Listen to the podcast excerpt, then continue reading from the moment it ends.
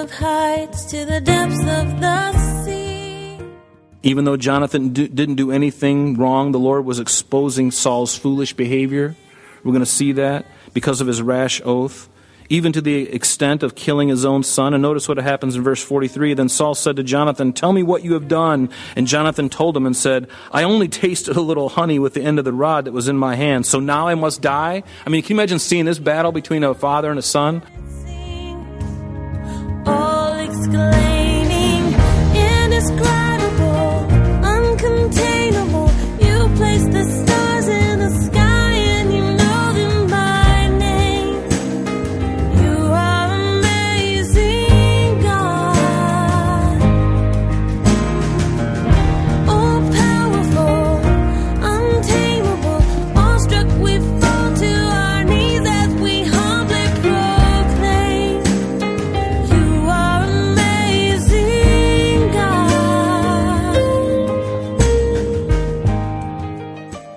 Welcome, everyone. You're listening to Truth in Christ Radio, a Bible teaching radio ministry of Calvary Chapel of Rochester with Senior Pastor Rob Kellogg. Today, Pastor Rob finalizes chapter 14 in 1 Samuel, and as he does, we learn more about King Saul's hardened heart. He pronounced a death sentence to whoever ate in violation of his forced vow. Saul was shaken to find that his son Jonathan was the one who disobeyed his vow. Instead of admitting that the commandment and death sentence was foolish, Saul hardened his foolishness and declared, For you shall surely die, Jonathan. Saul was willing to kill his son rather than to humbly admit that he was at fault. Saul started out as a humble man, but his once impressive humility was overtaken by pride. Now here's Pastor Rob. food until evening before I take vengeance on my enemies. So none of the people tasted food. And so we see now, and again, this is not something that's directed by God, is it? Did God say that they should do this? No, this is something that He initiated. He initiates this oath, and it was a it was a poorly it was very poor to do this. You don't tell men who are out in the battlefield, oh, by the way, you're not going to eat anything today. You need energy. You need protein. You're going to be running and, and, and tossing around uh, uh, spears and swords.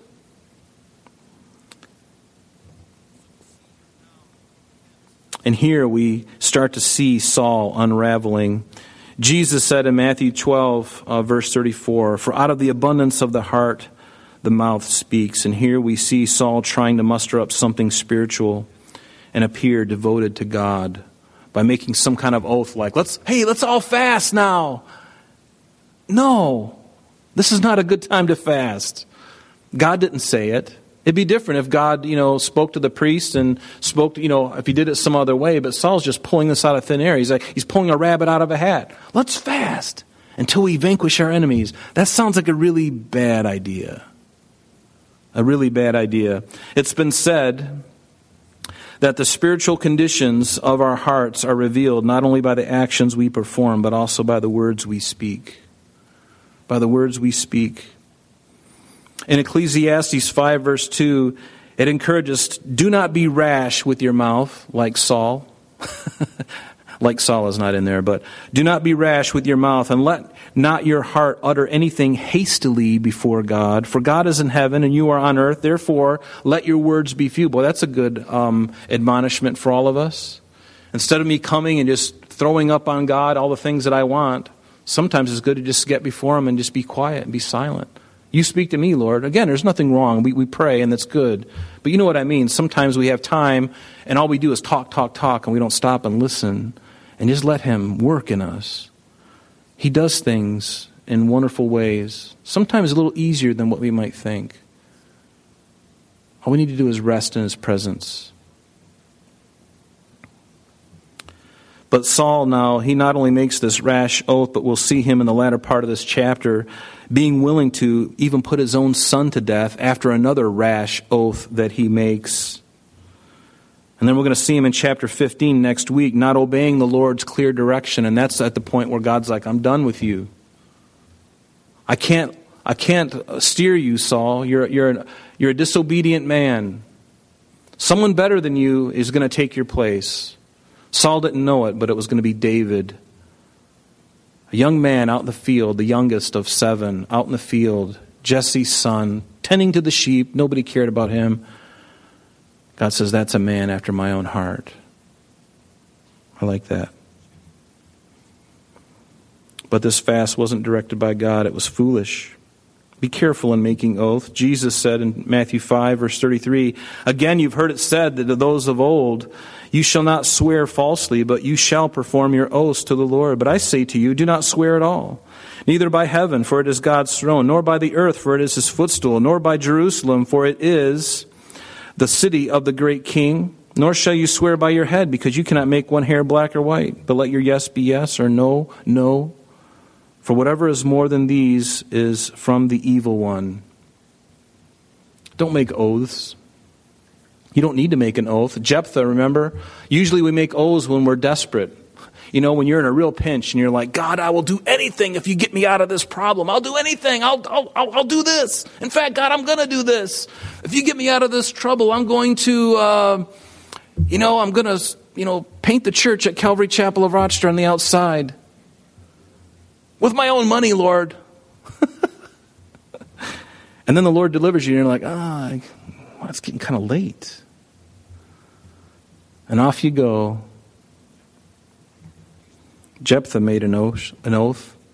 Lord, if you give me the Ammonites, the first thing that comes out of my house, I'll offer as a burnt sacrifice. He's probably hoping for his Labrador retriever. Don't think they had those back then. But can you imagine seeing, you know, uh, Benji come running out of the door, you know, or Lassie running out to meet him. Wouldn't be so bad to offer that as a burnt sacrifice, but it's his only daughter comes out of the door. Back in our text in verse 25, it says, All the people of the land came to a forest. So here they are in this battle as they're chasing the Philistines. They come to a forest. There was honey on the ground. And when the people had come into the woods, there was, uh, there was the honey dripping, but no one put his hand to his mouth, for the people feared the oath. But Jonathan had not heard his father charge the people with the oath. Therefore, he stretched out the end of his rod with his hand and dipped it in the honeycomb, and he put it put his hand to his mouth, and his countenance brightened. And then one of the people said, Your father strictly charged the people with an oath, saying, Cursed is the man who eats food this day. And the people were faint. Well, that sounds like a really great idea. What a great oath. You know, such a perfect timing. But Jonathan said, My father has troubled the land. Wow, those are words that could have got him uh, put to death, right? My father has troubled the land. Look now, how my countenance has brightened because I tasted a little bit of this honey. How much better if the people had eaten freely today of the spoil of their enemies which they found, for now would there not have been a, been a much greater slaughter among the Philistines? Wouldn't there have been a much better victory if we had fed ourselves? What my father said was dumb. That's what Jonathan is saying. Now, they had driven back the Philistines that day from Michmash to Ajalon, so they drive them back uh, westward from Michmash to Ajalon. And the people rushed on the spoil and, and took the sheep, the oxen, and the calves, the spoil, and they slaughtered them on the ground, and the people ate them with the blood, which they weren't supposed to do anyway, but they were so famished. You, you know what that's like when you're really hungry? Have you been like that? Maybe you've been a little hypoglycemic, and you're like you're like seeing stars and you're just you'll consume anything. I mean you'll take a like a snickers bar and just you know stick it up your nose. I mean you'll just inhale it and you just eat the whole thing in like three seconds flat you know in two bites it's gone you know and you just eat everything in sight and then you're you start to come out of your fog. Does that ever happen to anybody? Raise your hand if that's happened to you.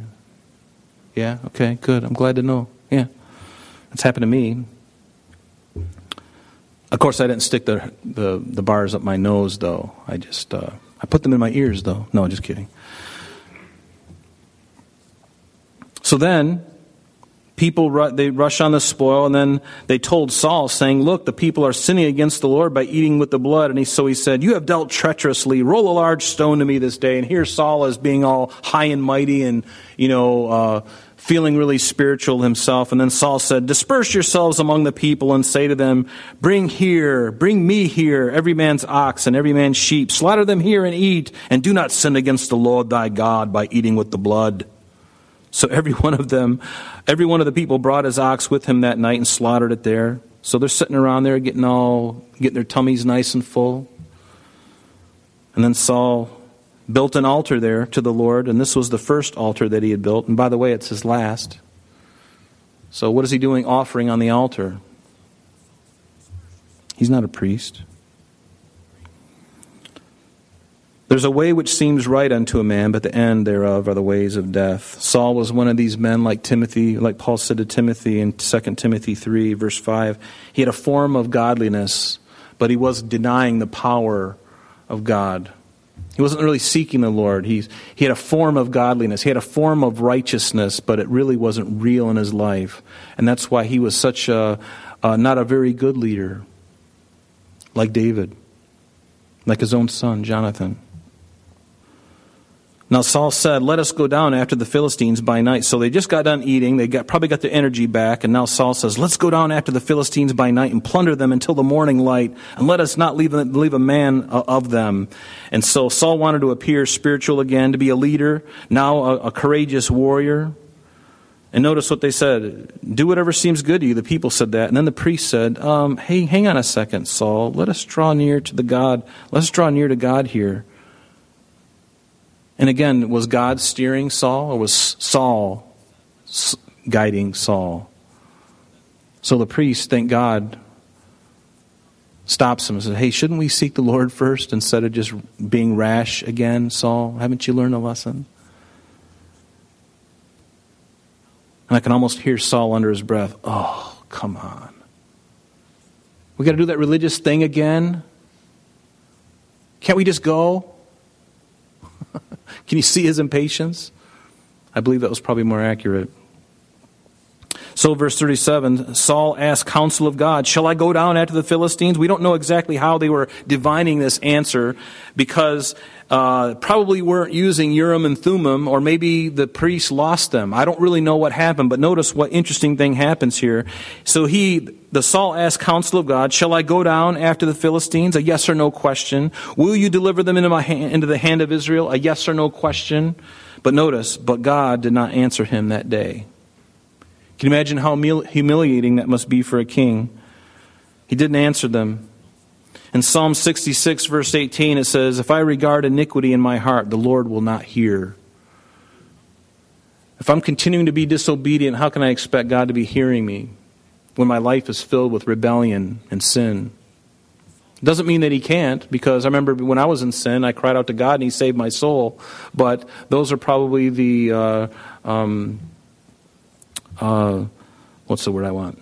Uh, doesn't matter. Let's go on. So, um, so Saul, because of his sin and his rebellion, God didn't answer him. And Saul said, Come over here, all you chiefs of the people, and know and see what this sin was today. So again, Saul trying to make something happen. You can, you can just feel his insecurity. Can you, can you feel it? Can you hear it? He just, he's trying to prove himself to God. He's trying to prove himself to the, to the army around him. He might be trying to save face because of how he's been humiliated so far. For as the Lord lives, who saves Israel, though it be Jonathan my son, he shall surely die. So he's already putting his son. He says, even if it's Jonathan, whatever this problem is, whoever sinned in the camp, even if it's my son, he's going to die. And that's exactly what it was. So he makes another rash vow here in this verse, 39. Whoever it is, even if it's my son, he's going to die. Well, that sounds great, Saul. Saul was very jealous of even his own son. And then he said to all Israel, You be on one side, and my son Jonathan and I will be on another side. So now they're casting lots. And the people said to Saul, Do what seems good to you. Therefore Saul said to the Lord God of Israel, Give a perfect lot. And so Saul and Jonathan were taken, but the people escaped. So basically what they did is they used lots, and all of the children of Israel were on one side, and Jonathan and Saul were on one side, and whoever picked the lot and the one that was shortest or whatever, then it would mean that these guys would be set aside. And then he noticed Notice what he does after that. And Saul said, Cast lots, lots now between my son Jonathan and me. Let's find out if it's my sin or his sin. So Jonathan was taken. His lot was taken. And so now Jonathan is slated to be put to death. Even though Jonathan do, didn't do anything wrong, the Lord was exposing Saul's foolish behavior. We're going to see that because of his rash oath, even to the extent of killing his own son. And notice what happens in verse 43. Then Saul said to Jonathan, Tell me what you have done. And Jonathan told him and said, I only tasted a little honey with the end of the rod that was in my hand. So now I must die? I mean, can you imagine seeing this battle between a father and a son?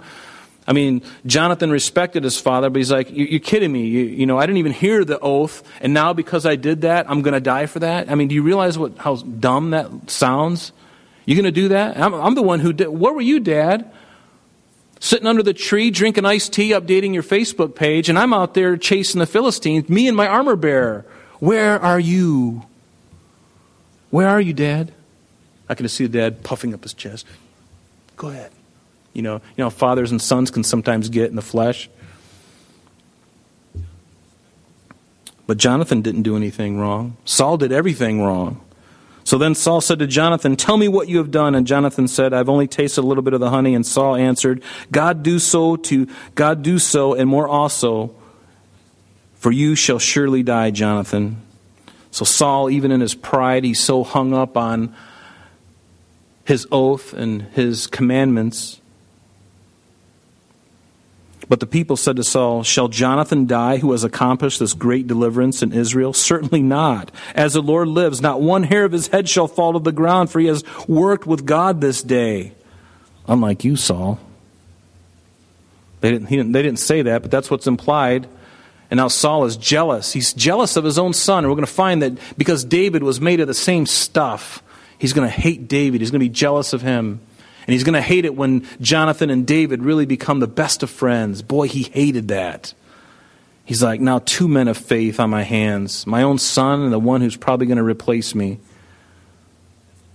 So the people rescued Jonathan, and he, he, did not die. And then Saul returned from pursuing the Philistines, and the Philistines went to their own place. I mean, think about this. They're, they're about ready to finish the battle, right? And now this whole thing comes up where God exposes his sin. And think of how humiliating this must have been for, for Saul. To have everybody in the whole, the whole, all of Israel saying, You're not going to lay a hand on him. But I'm the king. I'm the, I'm, I'm, I'm, the, I'm the king of the jungle. He starts to bang his chest and roar like a lion. No, you're not going to put a hand on him, Saul. He's the one who delivered us today. I mean, ultimately, God did, but God used this man.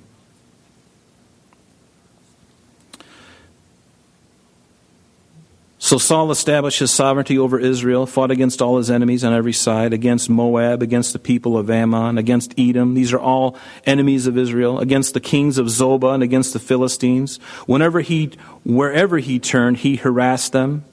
And he gathered an army and attacked the Amalekites, and he delivered Israel from the hands of those who plundered them. We're going to see next week another of Saul's major blunders. Uh, next week, when we look at the, uh, his battle against the Amalekites. And then in 49 verses uh, through 49 through the end, we're going to see just a, a postscript, if you will, of Saul's family, the royal family, if you will. And it says, The sons of Saul were Jonathan, Jishu, Jishui, and Malchishua. And the names of the, his two daughters were these the names of the firstborn, Merab, and the name of the younger, Michal, or Michelle, however you want to say it. This is the woman that Saul gave to David, right, as a prize for killing Philistines who despised David in her heart when she saw him dancing before the Lord. Remember? We're going to see that coming up. The name of Saul's wife was Ahinoam, the daughter of Ahimaaz. And the name of the commander of his army was Abner, the son of Ner, Saul's uncle. Kish was the father of Saul, and Ner, the father of Abner, was the son of Abiel. Now there was fierce war with the Philistines all the days of Saul. And when Saul saw any strong man or any valiant man, he took him for himself. And wouldn't he? I mean, that would, that would make sense, right? Now, there's a lot in these uh, in these chapters, uh, you know, or these verses, in verses 49 through 51, especially. There's some uh, some translational issues there. Um, let me just give you uh, three verses or four verses to just check out as you read this, because um, there's some uh, more information in other verses that kind of uh, clarify some of these things. If you're reading it really carefully, you'll you'll notice some discrepancies, but they're they're uh, given to us in other areas of the Scripture. Uh, the first one is uh, in 1 Samuel chapter 9, verse 2. You can look at 2 Samuel 21, verse 8. So 1 Samuel 9, really verses 1 and 2. 2 Samuel 21, verse 8 and then First Chronicles chapter 8, uh, 29 through 33, and then finally in First Chronicles chapter 9, verse 39. And they just kind of give you some more background on those verses. We're not going to go on that tonight because uh, we don't have that much time, but I would encourage you to check that out. But we see, uh, again, we're going to see Saul uh, becoming more unhinged as time goes on. And remember, uh, Samuel had already told Saul because of his disobedience that God had, is already looking at somebody else. And that was the writing on the wall for Saul. He should have really examined himself. And, you know, um, who knows what the Lord might have done. But you can never tell a man by the outward appearance, right? In fact, next week we're going to see that verse. It's very common. Next week's going to be a really wonderful chapter to look at because there's so much to learn there and it's something that right now we can apply to our life because we tend to we tend to size things up in the natural we very rarely wait to see what's underneath we never take the time because we're we're Americans and we have to have it fast and quick without any questions we don't care we want what we want we look at it that's what I want hunt kill take home right that's that's that's that's typically the idea there's no waiting for anything anymore. I would encourage you to be a person of patience. Wait upon the Lord. Wait upon Him. Honestly, I've had the most, the greatest joy when I've had to wait. The greatest joy when I've had to wait for something, for God to prepare my heart, to prepare me for whatever it is He's going to do. There's no replacing that, folks. There's nothing you can go through that's going to get you there any quicker. You must learn to be patient. You must, must learn to, call, to wait upon the Lord and trust Him. Let's do that this week. Let's not be rash like Saul. Take things and matters into our own hands and just make it happen because I can. I got the gift, I got the talent, I got this, I got that, I can make it happen. I can make it happen. And God's going, Well, you can make it happen if you want, but you're going to make a mess of it. And you're going to have to redo it all again. And you're going to hurt people in the process. Do you really want to do that? Is there anybody here that really wants to hurt somebody? Much and hurt yourself. Hurt your own faith, hurt your own walk. It's better to be wait to wait and be patient. Patience, patience, patience. Long suffering, isn't that a fruit of the Spirit? Long suffering, patience. Wait, wait, wait. Let's stand together. You've been waiting long enough tonight, but you're used to it by now. Maybe. Father, we just thank you for the, um, Lord, the examples that you've given to us in, in the Scripture. Lord, so many lessons, Lord, that we see. And Lord, we're learning them along with Saul, Lord. Tonight, we're learning. Tonight, we're learning. I'm learning. I'm learning again, Lord, to, to trust you. And I pray that, God, you bless my brothers and sisters tonight, that you would fill them, that you would encourage them, that you'd strengthen their faith, Lord, that you give them every good thing from heaven. Lord, uh, surround them, Lord, with your blessings. May they chase them down the road, Lord, and, and just bless them, God. Bless their homes, their families, their kids, their spouses. Lord, their jobs, everything they put their hand to, according to your will, God. Have your way with us tonight. We ask it in Jesus' name. Amen. I'm sorry, that's all the time we have for today, but please join us next time as Pastor Rob continues our study in the book of 1 Samuel. Calvary Chapel of Rochester is located at 2503 Browncroft Boulevard, Rochester, New York, 14625. You can reach us at our church office between 9 a.m. and 4 p.m., Monday through Friday, at area code 585 586 3140. If you would like to have an audio CD of today's message mailed to you in its unedited form, simply mention today's date when contacting our church office. You can also contact us via the web by logging on to www.calvaryrochester.com. There you will be able to access a number of useful things, such as information concerning our beliefs, our ministries, contact information, our location, service times, and much more. You can also download or listen to the radio and sanctuary messages free of charge from the teachings link at the top of the page. To listen to Calvary Chapel of Rochester sanctuary messages or Truth in Christ radio on your mobile device, just subscribe to both through Google Podcast or Apple Podcast. You're also invited to join us on Sunday and Thursdays through live streaming of our services and Bible studies. Just click on the online services on the website. We're so glad that you could join us today. And if there is any way that we can bless you with your walk with Jesus Christ, please don't hesitate to call our church office. Remember, Jesus said, I am the way, the truth, and the life. And for this cause I have come into the world, that I should bear witness unto the truth. Everyone who is of the truth hears my voice. May God bless you in abundance today as you walk with Him. And until next time, this has been Truth in Christ.